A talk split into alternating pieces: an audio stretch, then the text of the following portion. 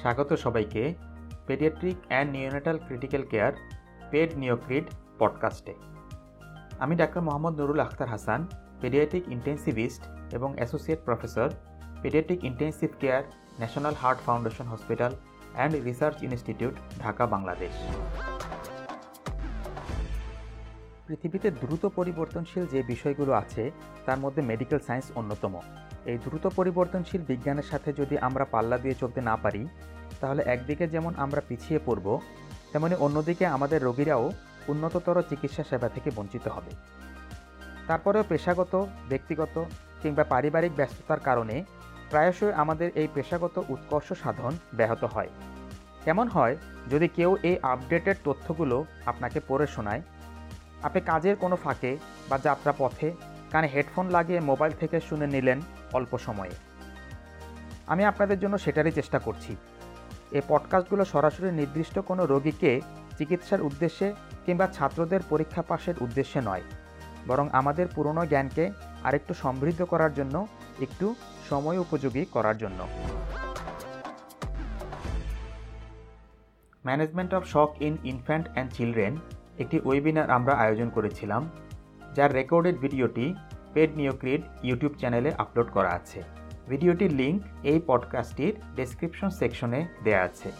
Management of shock in infant and children ওয়েবিনারের পরে আলোচনা অংশে আমাদের সাথে অংশগ্রহণ করেছিলেন doctor Ahmed Saeed consultant paediatrics and paediatric intensive care, Square Hospitals, Dhaka.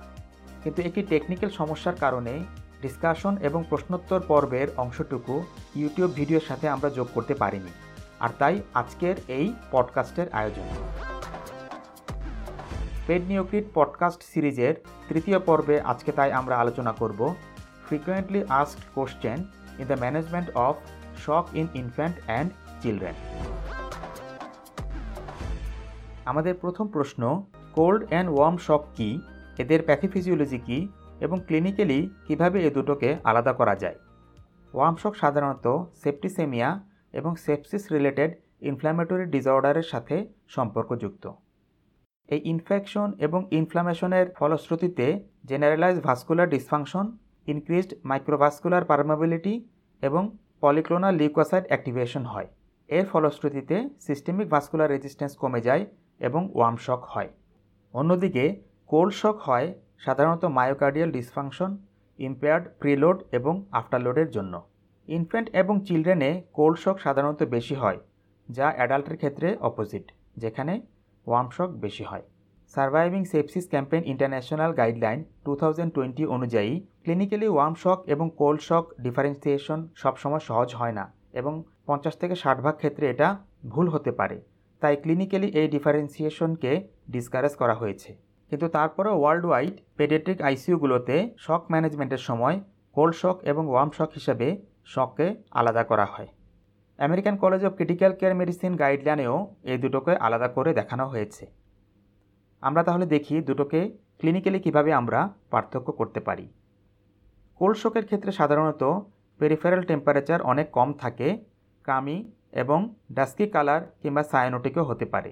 Capillary refill time সাধারণত দু সেকেন্ডের বেশি হয় এবং কখনো কখনো মোটলিং স্কিন দেখা যায়। অন্যদিকে ওয়ার্ম শকের ক্ষেত্রে পেরিফেরি ওয়ার্ম এবং ফ্লাস্ট থাকে। ক্যাপিলারি রিফিল টাইম দু সেকেন্ডের কম, এমনকি কখন কখনও এক সেকেন্ডেরও কম হয়। মোটলিং অফ দ্য স্কিন সাধারণত অ্যাবসেন্ট থাকে। কোল্ড শকের ক্ষেত্রে পালস উইক থাকে কিংবা ফিবল থাকে, ট্যাকিকার্ডিয়া কিংবা ব্যাডিকার্ডিয়াও থাকতে পারে। পালস প্রেশার ন্যারো হয়। অন্যদিকে ওয়ার্ম শকের ক্ষেত্রে বাউন্ডিং পালস থাকে, সাধারণত ট্যাকিকার্ডিয়াই থাকে এবং পালস প্রেশার ওয়াইড হয়। কোল্ড শকের ক্ষেত্রে সিস্টেমিক ভাস্কুলার রেজিস্ট্যান্স বেড়ে যায়, কার্ডিয়াক আউটপুট কম থাকে এবং বিপি সাধারণত মেনটেন করে বা লোয়ার লিমিটে থাকে, কিন্তু যখন পেশেন্টের কন্ডিশন আরও খারাপ হয়ে যায়, তখন লো বিপি থাকে। তার মানে কোল্ড শকে যখন আমরা লো বিপি পাই, তখন পেশেন্টের কন্ডিশন ইতিমধ্যেই টার্মিনাল ফেজে চলে গিয়েছে। ওয়ার্ম শকের ক্ষেত্রে সিস্টেমিক ভাস্কুলার রেজিস্ট্যান্স কম থাকে, কার্ডিয়াক আউটপুট বেশি থাকে, বিপি নর্মাল অথবা লো নর্মাল থাকে। আমাদের এবারের প্রশ্ন, যদি ক্লিনিক্যালি কোল্ড শক এবং ওয়ার্ম শক আলাদা করা না যায়, তাহলে আয়নোট্রপের চয়েস কোনটা হবে? এক্ষেত্রে সার্ভাইভিং সেপসিস গাইডলাইনে যেহেতু কোল্ড শক এবং ওয়ার্ম শককে আলাদা করতে ডিসকারেজ করাই হয়েছে এবং সেক্ষেত্রে নির্দিষ্ট কোনো আয়নোট্রপকে আগে গুরুত্ব দেওয়া হয়নি। অ্যাড্রেনালিন কিংবা নর অ্যাড্রেনালিন যে কোনো একটা শুরু করা যেতে পারে এবং সার্ভাইভিং সেপসিস ক্যাম্পেন গাইডলাইনের রেকমেন্ডেশন অনুযায়ী একটা থেকে আরেকটা বেশি সুপিরিয়র এমন কোনো রেকমেন্ডেশন ওরা দেয়নি। আর তাই, যদি ক্লিনিক্যালি কোল্ড শক বা ওয়ার্ম শক আলাদা করা না যায়, তাহলে অ্যাড্রেনালিন কিংবা নর অ্যাড্রেনালিন যে কোনোটাই শুরু করা যেতে পারে। অন্যদিকে American College of Critical Care Medicine অনুযায়ী, যদি অ্যাড্রেনালিন অ্যাভেলেবল না থাকে, তাহলে ডোপামিন শুরু করা যেতে পারে। যদিও ডোপামিন বিষয়ে সার্ভাইভিং সেপসিস ক্যাম্পেইন গাইডলাইনে কিছু বলা হয়নি। আইনোট্রপ পছন্দ করার বিষয়ে এখানে অবশ্য যদি বেডসাইড আলট্রাসোনোগ্রাম কিংবা ইকোকার্ডিওগ্রামের সুযোগ থাকে, তাহলে সেটা আরও ভালো গাইড করতে পারবে। যদি ভেন্ট্রিকুলার ডিসফাংশন থাকে, সেক্ষেত্রে নর এপিনেফ্রিনের পরিবর্তে অ্যাড্রেনালিন প্রাথমিক চয়েস হওয়াটাই স্বাভাবিক। টোয়েন্টি এম পার কিলো প্রথম বোলাস দেওয়ার পরে যদি পেশেন্টের উন্নতি না হয় কিংবা পেশেন্টের ডিটোরিয়েশন হয়, তাহলে ফ্লুইডের বিষয়ে কী সিদ্ধান্ত হবে এবং আয়নোট্রপের চয়েস কী হবে? আমরা যদি ফ্লো চার্টটা খেয়াল করে দেখি, তাহলে দেখব ফ্লুইড বোলাস দেওয়ার পূর্বে কিংবা পরে প্রতিবারই চেক করতে বলা হয়েছে যে বেজাল ক্রেপিটেশন ডেভেলপ করে কিনা অথবা হেপাটোমেগালি ডেভেলপ করে কিনা। যদি হেপাটোমেগালি হয় বা বেজাল ক্রেপিটেশন ডেভেলপ করে, তা ইন্ডিকেট করে ভেন্ট্রিকুলার ডিসফাংশন বা কার্ডিওজেনিক শক অথবা ফ্লুইড ওভারলোড তার মানে তখন আর ফ্লুইড দেয়া ঠিক হবে না এবং পরবর্তীতে যদি আরও বেশি ফ্লুইড বোলাস দেওয়া হয়, তা পেশেন্টের ইডিমা বাড়িয়ে আউটকামকে খারাপের দিকে নিয়ে যাবে। সেই ক্ষেত্রে আইনোট্রপ শুরু করাই শ্রেয়তর পরবর্তীতে আর কোনো ফ্লুইড বোলাস না দিয়ে শুধু মেনটেনেন্স ফ্লুইড শুরু করে আমাদের ফার্দার স্টেপে চলে যেতে হবে আইনোট্রপ অংশে। মিক্স ভেনাস অক্সিজেন স্যাচুরেশন বা central venous oxygen saturation SCVO two কীভাবে শকের ম্যানেজমেন্টকে সাহায্য করে? মিক্স ভেনাস অক্সিজেন স্যাচুরেশন হচ্ছে পালমোনারি আর্টারিয়াল ব্লাডের অক্সিজেনের স্যাচুরেশন। প্রতিদিনের ক্লিনিক্যাল প্র্যাকটিসে এই পালমোনারি আর্টারিয়াল ব্লাডের অক্সিজেন স্যাচুরেশন চেক করা সহজ নয়, যদি না পালমোনারি আর্টারিয়াল ক্যাথারার থাকে। স্টাডিতে দেখা গিয়েছে, যদি superior vena central venous catheter থাকে এবং সেখান থেকে যদি ব্লাড নিয়ে অক্সিজেন স্যাচুরেশন চেক করা হয়, তাহলে তা সেন্ট্রাল ভেনাস অক্সিজেন স্যাচুরেশনকে করেসপন্ড করে।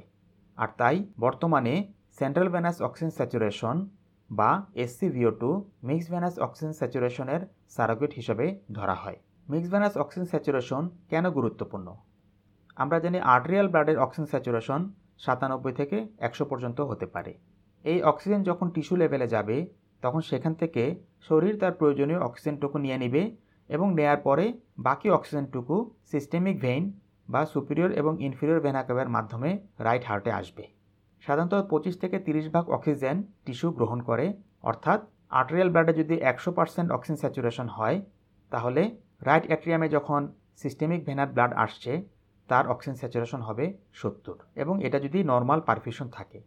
যদি পেশেন্টের পারফিউশন স্লাগিশ হয়, স্লো হয়, যেমন শক, অনেকক্ষণ ধরেই সেখান থেকে টিস্যু অক্সিজেন এক্সট্রাক্ট করে, যার জন্য সেই ব্লাড যখন সুপিরিয়র বা ইনফিরিয়র ভেনাকাবা হয়ে রাইট অ্যাট্রিয়ামে আসে তার অক্সিজেন স্যাচুরেশন অনেক কম থাকে, সত্তরের নিচে।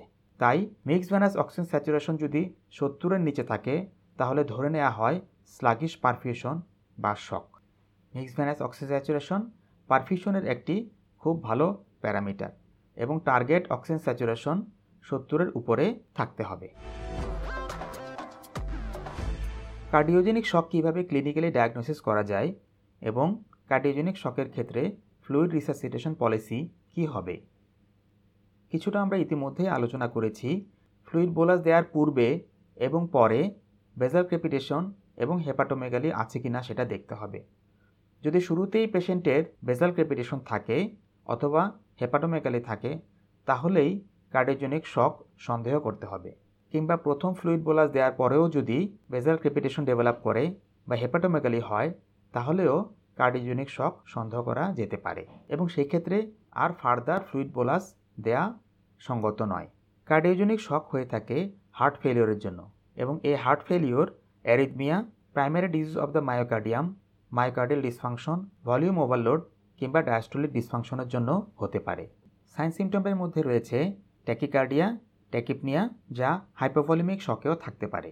তবে কিছু ডিস্টিংগুইশিং ফিচার থাকতে পারে, যেমন heart murmur, gallop rhythm, jugular venous distension bilateral basal crepitation of lung এবং হেপাটোমেগালি এছাড়া additionally point of care ultrasonogram বা বেডসাইড আলট্রাসোনোগ্রাম কিংবা ইকোকার্ডিওগ্রাম কার্ডিওজেনিক শক ডায়াগনোসিসে অত্যন্ত গুরুত্বপূর্ণ একটি টুল বেডসাইড আলট্রাসোনোগ্রামের মাধ্যমে cardiac contraction ventricular dysfunction inferior ভেনাকেবার size এবং হাইড্রোশন স্ট্যাটাস অ্যাসেস করা সম্ভব।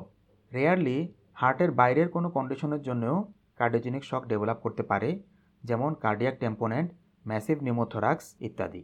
কার্ডিওজেনিক শকের ক্ষেত্রে ফ্লুইড বোলাস, নর্মাল ফ্লুইড বোলাসের মতো টোয়েন্টি এমএল পার কিলো দেওয়া যাবে না। সেক্ষেত্রে ছোট ছোট ফাইভ বা ten ML per kilo bolus দিতে হবে এবং সেটাও একটু সময় নিয়ে ধীরে ধীরে দিতে হবে এবং প্রতিবারই খেয়াল করতে হবে যে বেজার ক্রেপিটেশন বেড়ে যাচ্ছে কি কিনা হেপাটোমেগালি বাড়ছে কি না একটা বা দুটা বোলাস দেওয়ার পর যদি সিগনিফিক্যান্ট উন্নতি না হয় কিংবা পেশেন্টের ডিটোরিয়েশন হয়, সেক্ষেত্রে আর ফার্দার ফ্লুইড বোলাস না দিয়ে মেনটেনেন্স ফ্লুইড শুরু করে আইনোট্রপ শুরু করে দিতে হবে। কমন আয়নোট্রপগুলোর মেকানিজম অফ অ্যাকশন কী?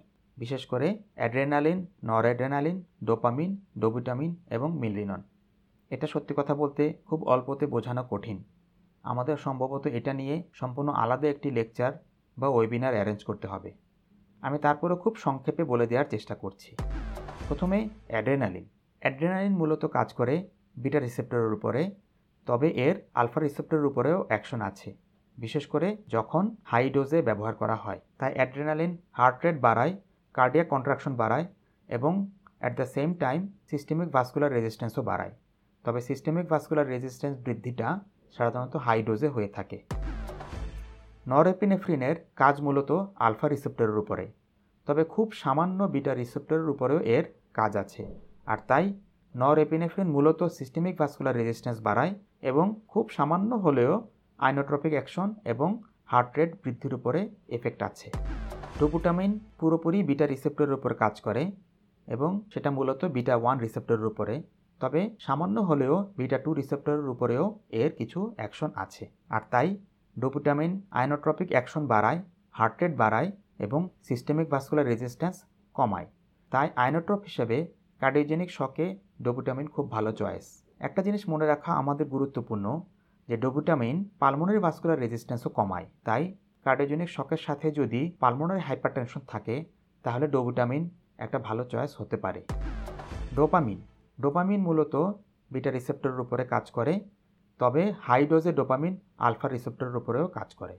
আর তাই ডোপামিন আয়নোট্রপিক অ্যাকশনের সাথে হার্ট রেটও বাড়ায় এবং হাই ডোজে সিস্টেমিক ভাস্কুলার রেজিস্ট্যান্স বাড়ায় এবং যে জিনিসটা অত্যন্ত গুরুত্বপূর্ণ এবং আমাদের মনে রাখা উচিত, সেটা হচ্ছে ডোপামিন পালমোনারি ভাস্কুলার রেজিস্ট্যান্স বাড়ায়। আর তাই পালমোনারি আর্টেরিয়াল হাইপারটেনশন পেশেন্টদের ক্ষেত্রে ডোপামিন ব্যবহার করার সময় সতর্কতার সহিত ব্যবহার করা উচিত। সবশেষে মিলিনন মিলিনন রিসেপ্টর মেডিয়েটেড কাজ করে না।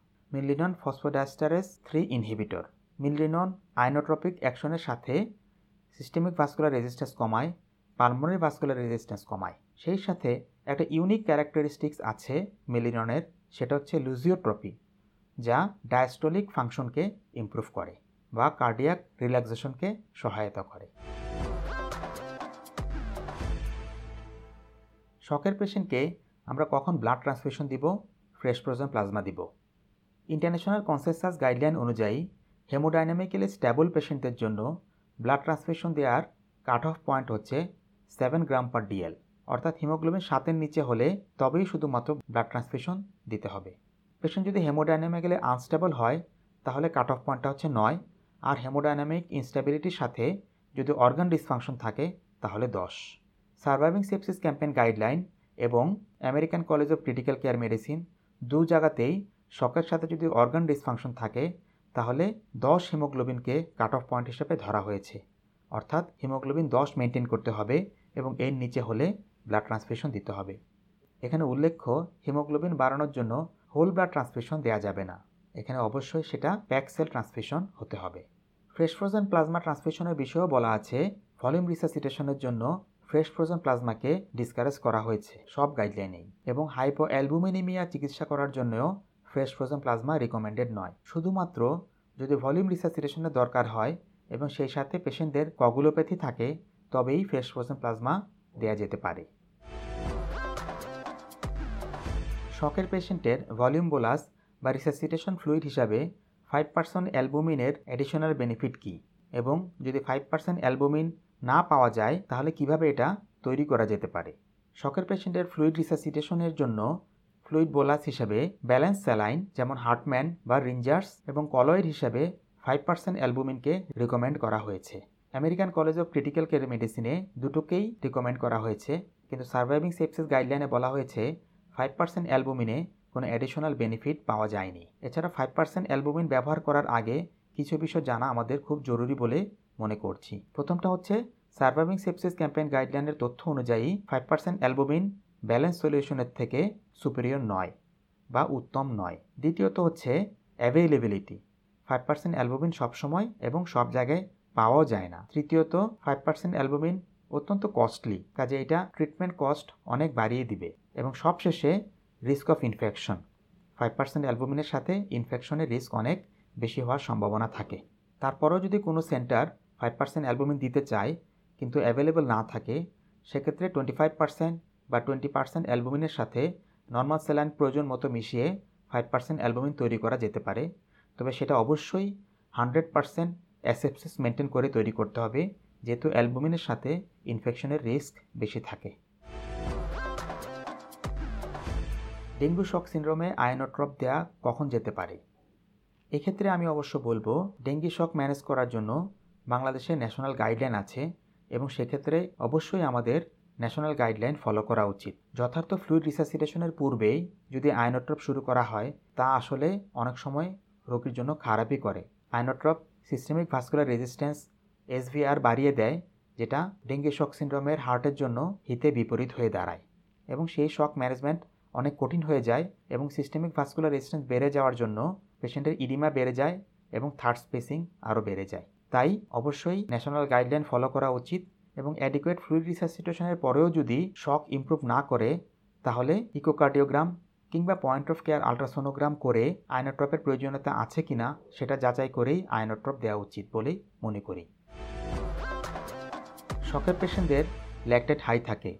এই ল্যাকটেট কমানোর জন্য কোনো ওষুধ আছে কি না শখের পেশেন্টদের ল্যাকটেটটা হয় ডিক্রিজ টিস্যু পারফিউশনের জন্য। কাজেই পারফিউশন ইমপ্রুভ করলেই অটোমেটিক্যালি আস্তে আস্তে এই ল্যাকটেটটা কমে আসে। তবে এই হাই ল্যাকটেটটা যদি কনজেনেটাল থাইমিন ডেফিসিয়েন্সির জন্য হয়ে থাকে তবেই শুধুমাত্র থাইমিন ইনজেকশন রিপ্লেসমেন্ট দেওয়া যেতে পারে। পেরিফেরাল আইভি ক্যানোলা দিয়েই আয়নোট্রপ দেওয়া যাবে কি না এবং সেটা কতদিন দেওয়া যাবে? গাইডলাইন এবং রিকমেন্ডেশন অনুযায়ী আয়নোট্রপ সবসময় সেন্ট্রাল ভেনাস ক্যাথারেট দিয়েই দিতে হবে। তবে ইমার্জেন্সি মুহূর্তে পেরিফেরাল আইভি ক্যানোলা দিয়েই আয়নোট্রপ শুরু করা যাবে এবং যত দ্রুত সম্ভব সেন্ট্রাল ভেনাস ক্যাথারের এনশিওর করে আয়নোট্রপ সেখানে কানেক্ট করে দিতে হবে। যদিও কিছু স্টাডিতে ইমার্জেন্সি সিচুয়েশনে পেরিফেরাল আইভি ক্যানোলা দিয়ে ভেসোপ্রেসর, যেমন ভেসোপ্রেসিন বা নওরেপিনেফ্রিন ব্যবহার করেছে, কিন্তু এক্সট্রাভেসেশন এবং স্কিন নেক্রোসিসের রিস্ক বা ঝুঁকি অত্যাধিক বেশি। তাই, যদি ইমার্জেন্সি মুহূর্তেও নরএপিনেফ্রিন পেরিফেরাল লাইনে ব্যবহার করা হয়, সেক্ষেত্রে ক্লোজ মনিটরিং ইজ রিকমেন্ডেড। এক্ষেত্রে পেডিয়াট্রিক পেশেন্টদের ক্ষেত্রে খুব বেশি স্টাডি পাওয়া যায়নি। আমি যেগুলো পেয়েছি তার বেশিরভাগই অ্যাডাল্ট পেশেন্টদের উপরে। সেখানে বলা হয়েছে আয়নোট্রপ বিশেষ করে ভেসোপ্রেসর্স, যেমন নরএপিনেফ্রিন, যদি পেরিফেরাল লাইনে ব্যবহার করা হয়, সেক্ষেত্রে লার্জার ভেইন অন্ততপক্ষে ফোর মিলিমিটার তার চেয়ে বড় সাইজের ভেইনে দিতে বলা হয়েছে, যেমন ব্যাজিলার বা সেফালিক ভেইন বা এক্সট্রালান জুগুলার ভেইন কিন্তু পেডিয়াট্রিক পেশেন্টদের ক্ষেত্রে এত বড় ভেইন পাওয়া আসলেই কঠিন। যদি পেরিফেরাল লাইনে বা আইভি ক্যানুলাতে আয়নোট্রপ ব্যবহার করা হয় সেক্ষেত্রে আরও একটা সতর্কতা অবলম্বন করতে হয়, সেটা হচ্ছে ওই ক্যানুলা বা ওই লাইনটি শুধুমাত্র আয়নোট্রপের জন্যই ডেডিকেটেড রাখতে হয়। সেখানে অন্য কোনো বোলাস বা মেনটেনেন্স ইঞ্জেকশন দেওয়া যাবে না। অন্যান্য ওষুধ দেওয়ার জন্য আলাদা আরেকটি ক্যানোলা বা পেরিফেরাল আইভি এক্সেস রাখতে হবে। এবং অ্যাডাল্ট আইসিউ সেই লিটারেচারগুলো অনুযায়ী সর্বোচ্চ বাহাত্তর ঘণ্টা পেরিফেরাল লাইনে আইনোট্রপ ব্যবহার করা যাবে। শখের ম্যানেজমেন্টে ক্যালসিয়াম ইনফিউশনের রোল কী?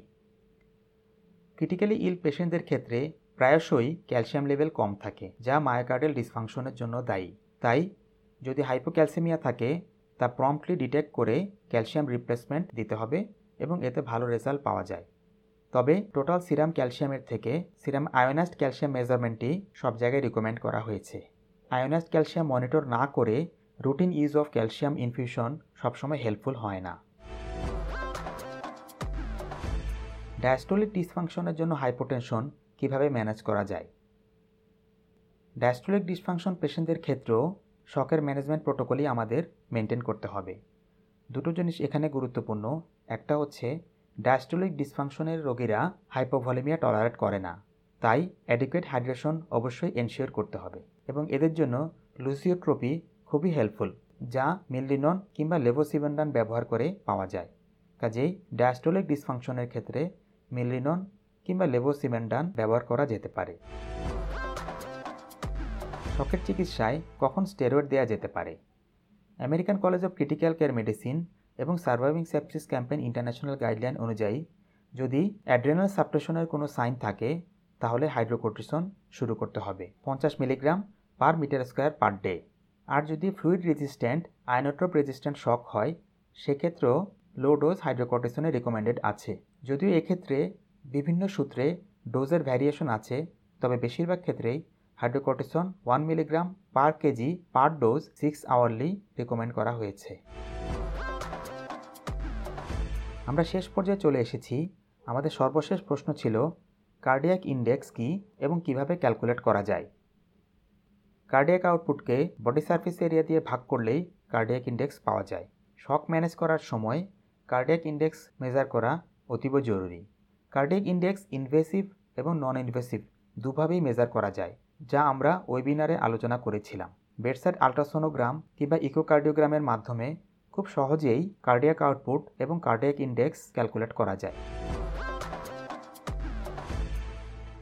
এই পডকাস্টটি তৈরি করতে যে রেফারেন্সগুলো আমি ব্যবহার করেছি, তা পডকাস্টের ডেসক্রিপশন সেকশনের নিচে আপনারা পাবেন। প্রয়োজনে আপনারা দেখে নিতে পারেন। পেড নিউক্রিটের সাথে থাকার জন্য আপনাদের অনেক ধন্যবাদ। পেড নিউক্রিটের পডকাস্ট সমূহ ইউটিউব, স্টিচার, রেডিও পাবলিক এবং গুগল পডকাস্টের পেড নিউক্রিট চ্যানেলে পাওয়া যাবে। আপনাদের যদি পডকাস্টটি ভালো লেগে থাকে এবং যদি ইতিমধ্যে সাবস্ক্রাইব করে না থাকেন, তাহলে পরবর্তী পডকাস্টগুলো নোটিফিকেশন পেতে পেড নিওক্রিট চ্যানেলটি সাবস্ক্রাইব করুন। এছাড়া কমেন্ট সেকশনে আপনাদের মন্তব্য জানান, যাতে আমরা আরও ভালো কিছু করতে পারি। পেড নিয়োগের সাথে থাকার জন্য আপনাদের অনেক ধন্যবাদ।